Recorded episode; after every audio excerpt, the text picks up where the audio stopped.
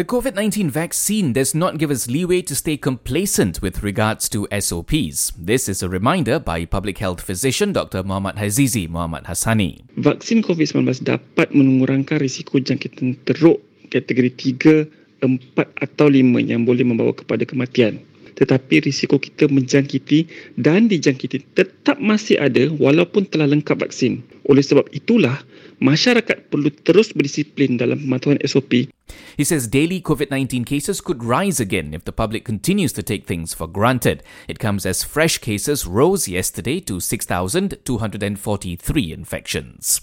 Meanwhile, Malaysia reported 59 new COVID 19 fatalities. Most of them were recorded in Sarawak, followed by Sabah and Perak. There were no deaths reported in Perlis, Labuan, and Putrajaya. The Health Ministry is working with the Human Resources Ministry and other groups to improve care for people with long COVID symptoms. It includes providing rehab equipment and SOCSO payments to eligible patients. Long COVID patients are those who have recovered but experience ongoing symptoms 5 to 12 weeks after the initial COVID 19 infection.